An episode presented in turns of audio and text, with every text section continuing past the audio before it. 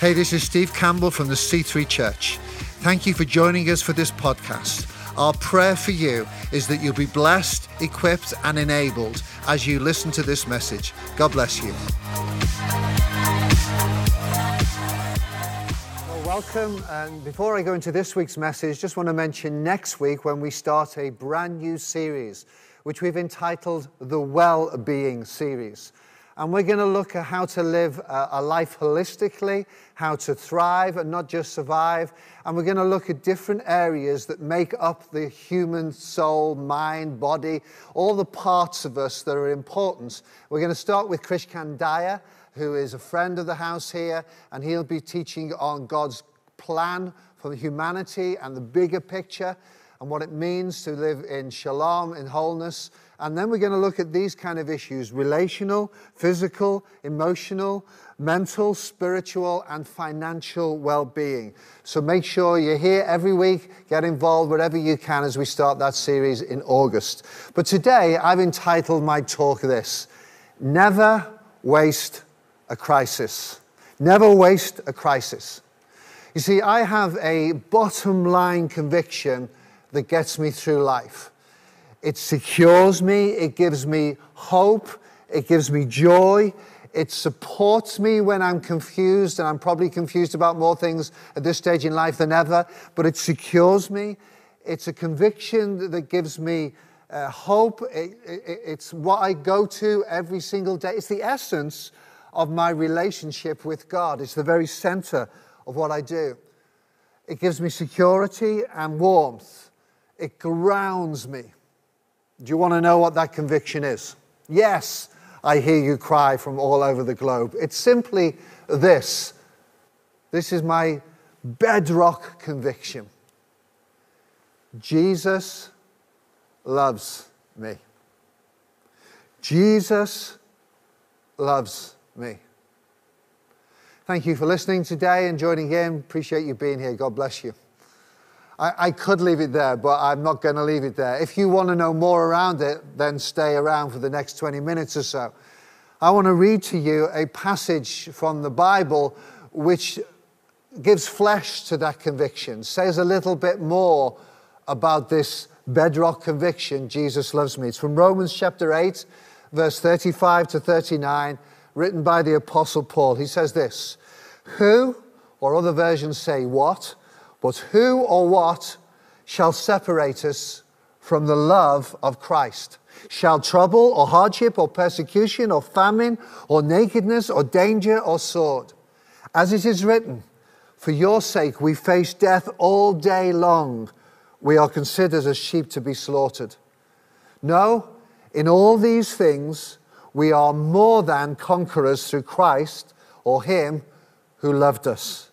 For I am convinced that neither death nor life, neither angels nor demons, neither the present nor the future, nor any powers, neither height nor depth, nor anything in all creation will be able to separate us from the love of God that is in Christ Jesus our Lord.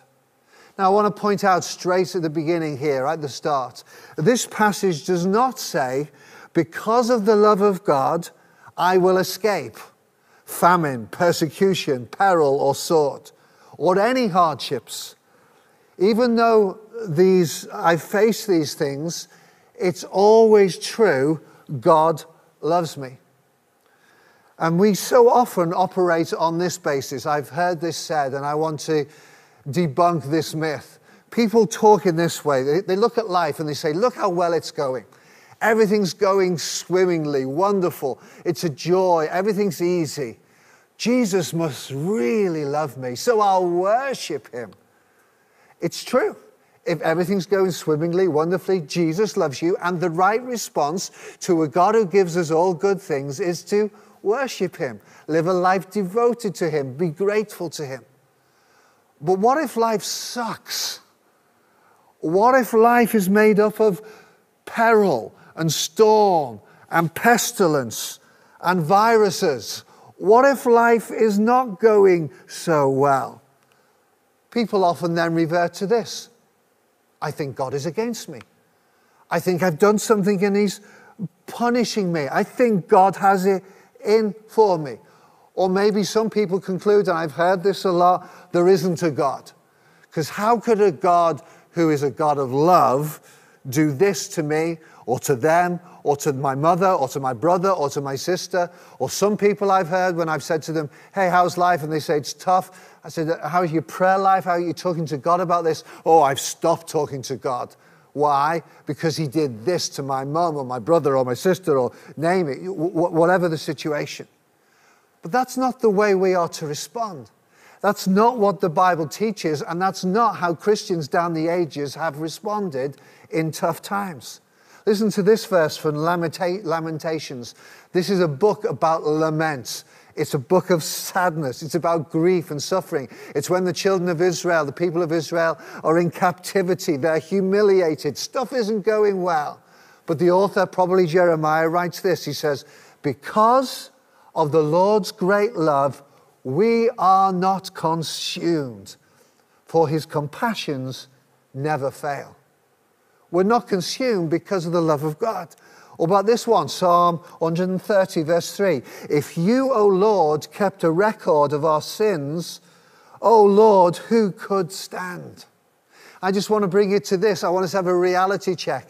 Bad things happen to good people. Bad things happen to good people. Case in point, Jesus Christ.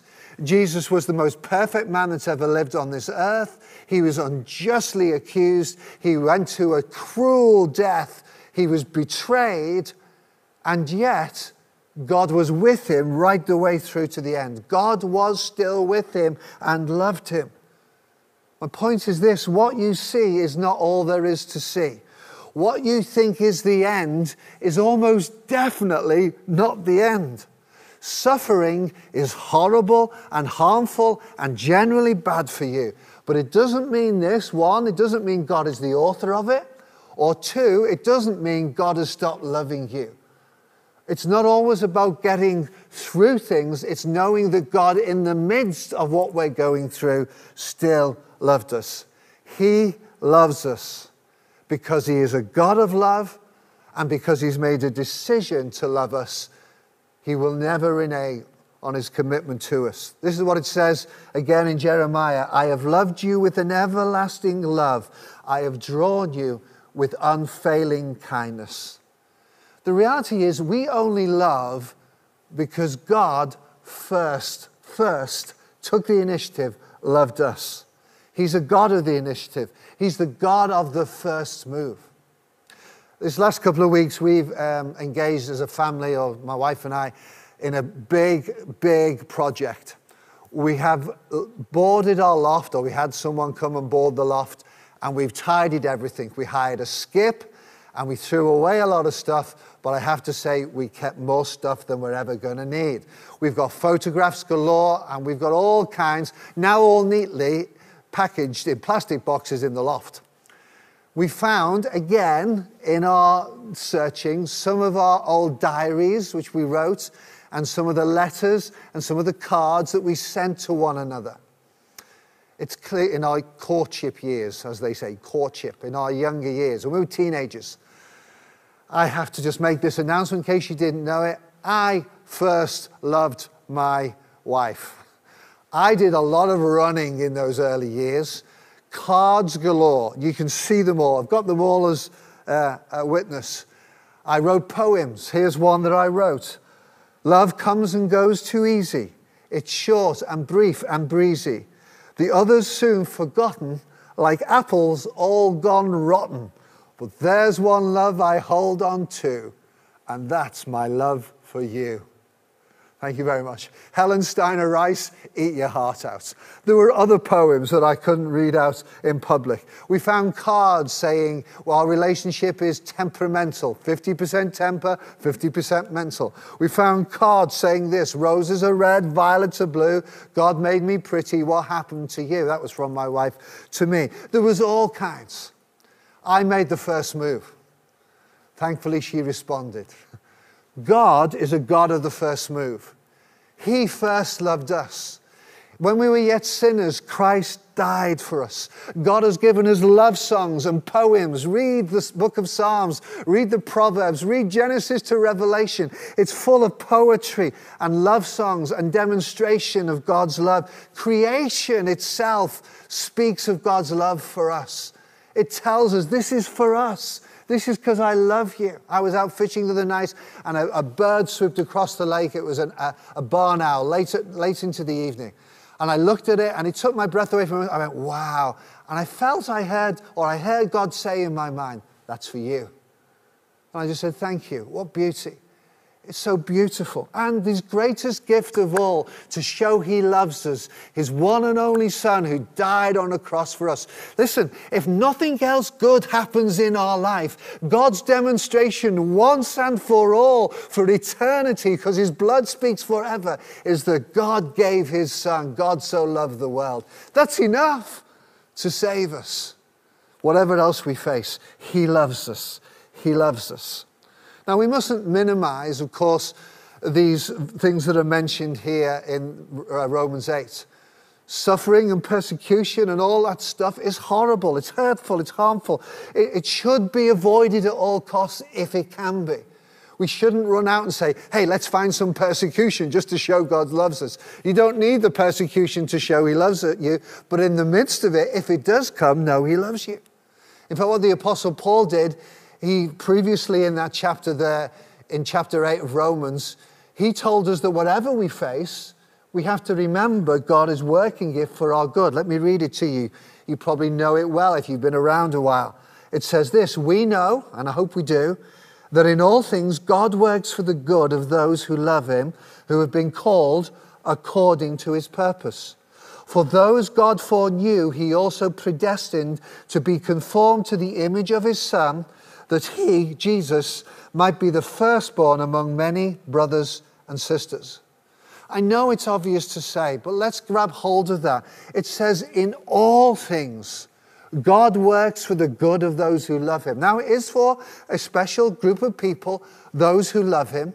He'll turn all things for our good. But he says it's with a big purpose. It's not just to our good for our comfort, but it's for our good for his purpose. Did you hear that? It's for our good, for His purpose. When you love God, it's not just so that you may come into that relationship with Him, though it includes that. It's indeed so that His plan and purpose for planet Earth can be worked out through you and others who love Him, the Church of Jesus Christ. We love Him, but then we enter into a much bigger purpose than we probably ever imagined. And that purpose stated here is, is, is, that this earth may be populated with people who are like Jesus, the firstborn. That there may be others who are put on this earth who are like Jesus. After this message, you need never ask yourself again, What is my purpose on earth? Because we've read it to you. We've stated the scriptures. Your purpose on earth is to be conformed to the likeness of Jesus Christ, and He will use everything that comes your way, no matter what it is, no matter how hard or what suffering you face, He'll use everything to conform you to His likeness, so that this earth is filled with the knowledge of the glory of God, which is people made in His image and likeness who represent Him and who look like Him. We're to grow up, there's many ways we could say it, to be like Jesus Christ. Become like Jesus. In effect, that's what Jesus said when he gave the Great Commission, the last words before he went into heaven, that we're to make disciples of him, not of us, of him. So as that again, they know what he taught and are like him in every way. So here's a question I've got to ask you as we kind of land this. It's going to be a long landing. If we know God loves us, and we know he is working all things for our good. What ought our response be when tough times come our way? You name the tough time. What ought our response be? Now, I listened to a, message last week, and some of what I want to conclude with today I got from a message by a guy called Andy Stanley.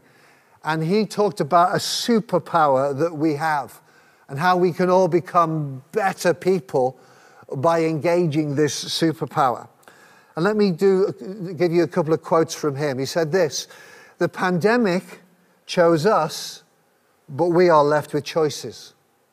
And then he adds, Your superpower empowers you to turn right, to, sorry, to turn wrong to right and bad to good. He defines our superpower as this our ability to respond. Simply that. To choose a response rather than to react to circumstances. Another couple of quotes. Reacting sets us up to become a reflection of the things we despise. That's a good one.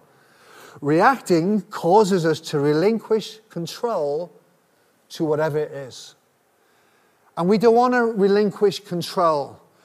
We don't want to fall in on ourselves and say, God doesn't love us, God's not for us. We want to respond. And the way to respond to adverse circumstances is to lean into God and to acknowledge His love and to remain rooted in that knowledge God loves me. There's so many examples in the Bible of people that went through tough stuff, an awful life. One of the favorites, which Andy Stanley then talks about, and I just want to finish up with, of course, is a man in the Old Testament called Joseph. Our problem is if you've been around a while, well, well actually, if you've watched Joseph and his, his Technicolor Dreamcoat, here's the problem. We know the ending. Thank you, Andrew Lloyd Webber. Great musical. But we know the ending. But if you were to read it in the Bible without knowing the ending, you'd be flabbergasted at the way Joseph responds. Joseph, so pretend you don't know the end. Joseph has an awful time. He's one of the youngest, the second youngest of a family of 12. His brothers don't like him because he's a dreamer and is his dad's favorite. In fact, he's the favorite son of Jacob's favorite wife. There are two that are born to Jacob's favorite wife, and Joseph is one of them, and he's the, he's, he's the father's favorite. We know it. You know, if you read the Bible, this is Genesis 39 or 37 through to 50. We think it's a short period of time. It lasts from Joseph's life from 17 till his death. And most of the things that we read about happen in a 22 to 25 year period. And he has it super tough, tough. His brothers dislike him so much, they throw him into a pit. Then they tell the father he's dead. They decide rather than kill him, which was their original plan, why don't we sell him to this group of travelers that are coming through? Because we could gain some financial benefit from it. So they sell him. He goes into slavery. And when you get to Genesis 39, read it. I can't read it all to you. It just says this The Lord was with Joseph. Excuse me? Joseph has just been thrown into a pit, sold into slavery. The Lord is with him. No, no, no. It doesn't fit our mind our concept. If God is with him, things are going to go well. But he's thrown into a pit and he's sold into slavery. But the Lord is with him. So it's going to change, isn't it? And quickly, because God's a God who can do things quickly. It does change. He gets sold again into Potiphar's house.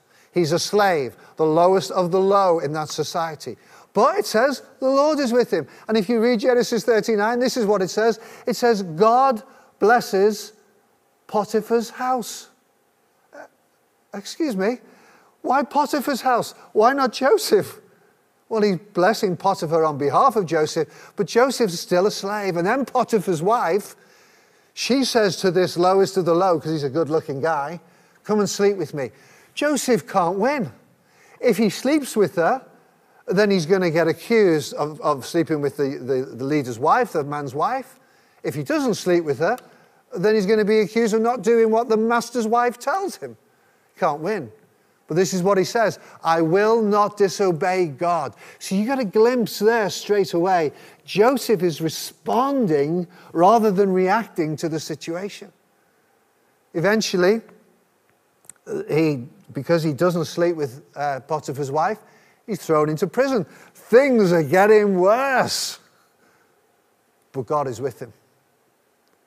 God is with him. In fact, there's a word that's used in the book of uh, Genesis 39 there, which says God showed kindness to Joseph. And the word is hesed, covenant.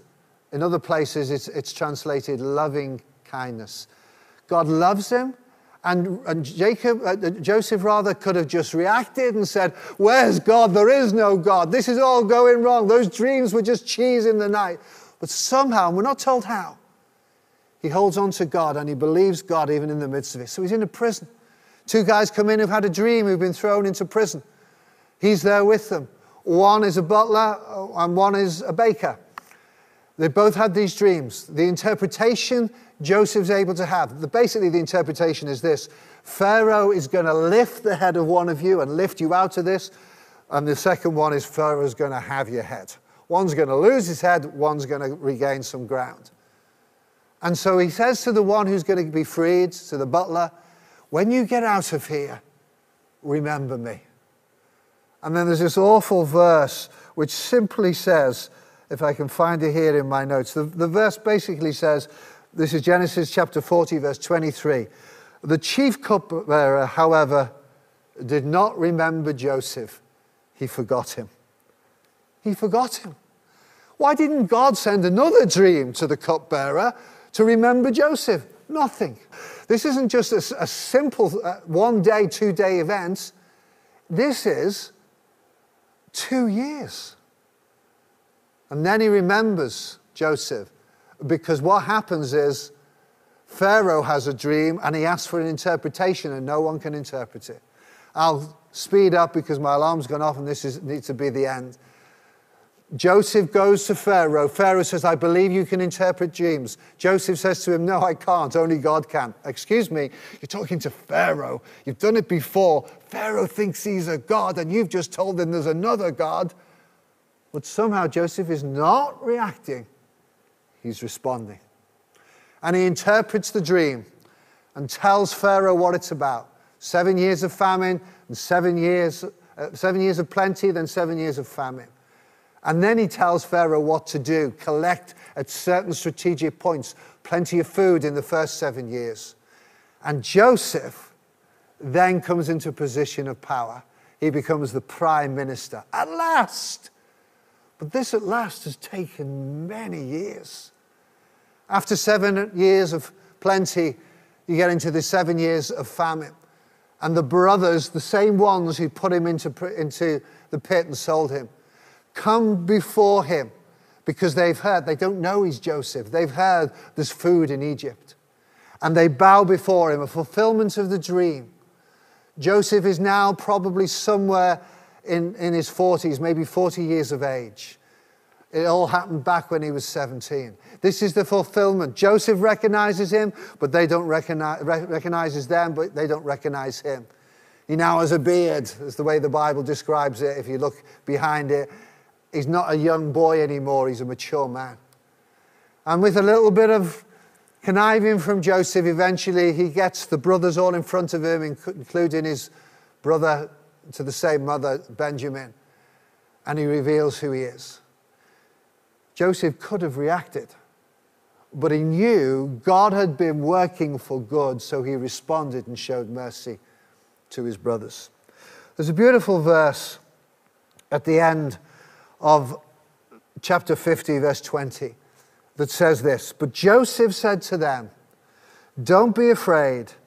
I am in the place of God. Am I in the place of God?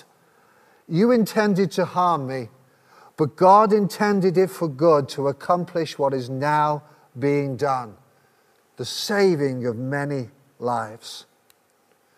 We are no better than our responses.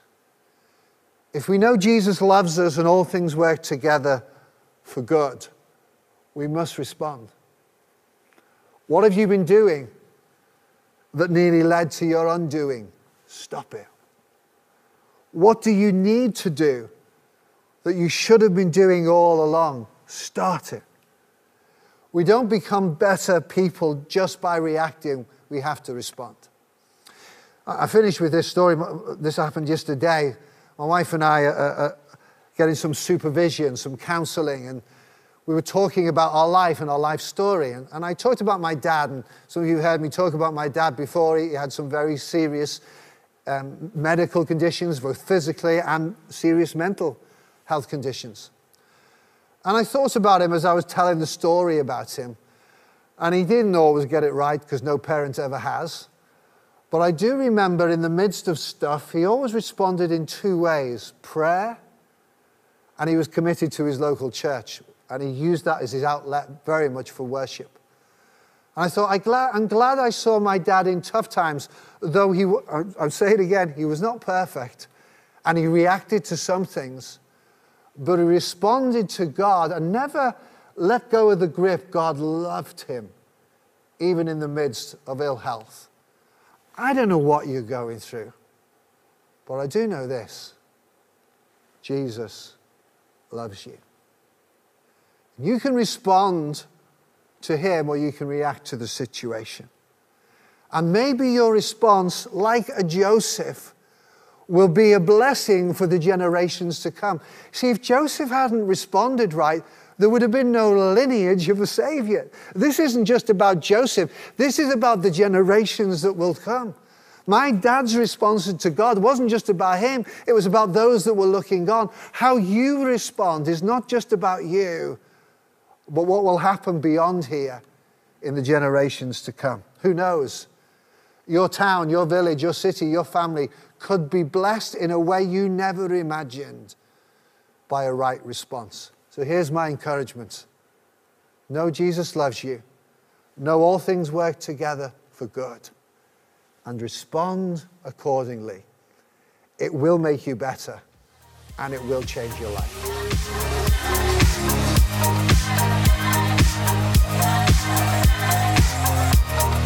Thank you for listening to this podcast. We pray it's been a blessing to you. Why not share it with your friends and family through social media? If you're not on the regular podcast list, then why don't you subscribe? Thank you especially to those that give. If you want to give to this ministry, you can go to our website, thec3.uk slash giving and get involved. God bless you.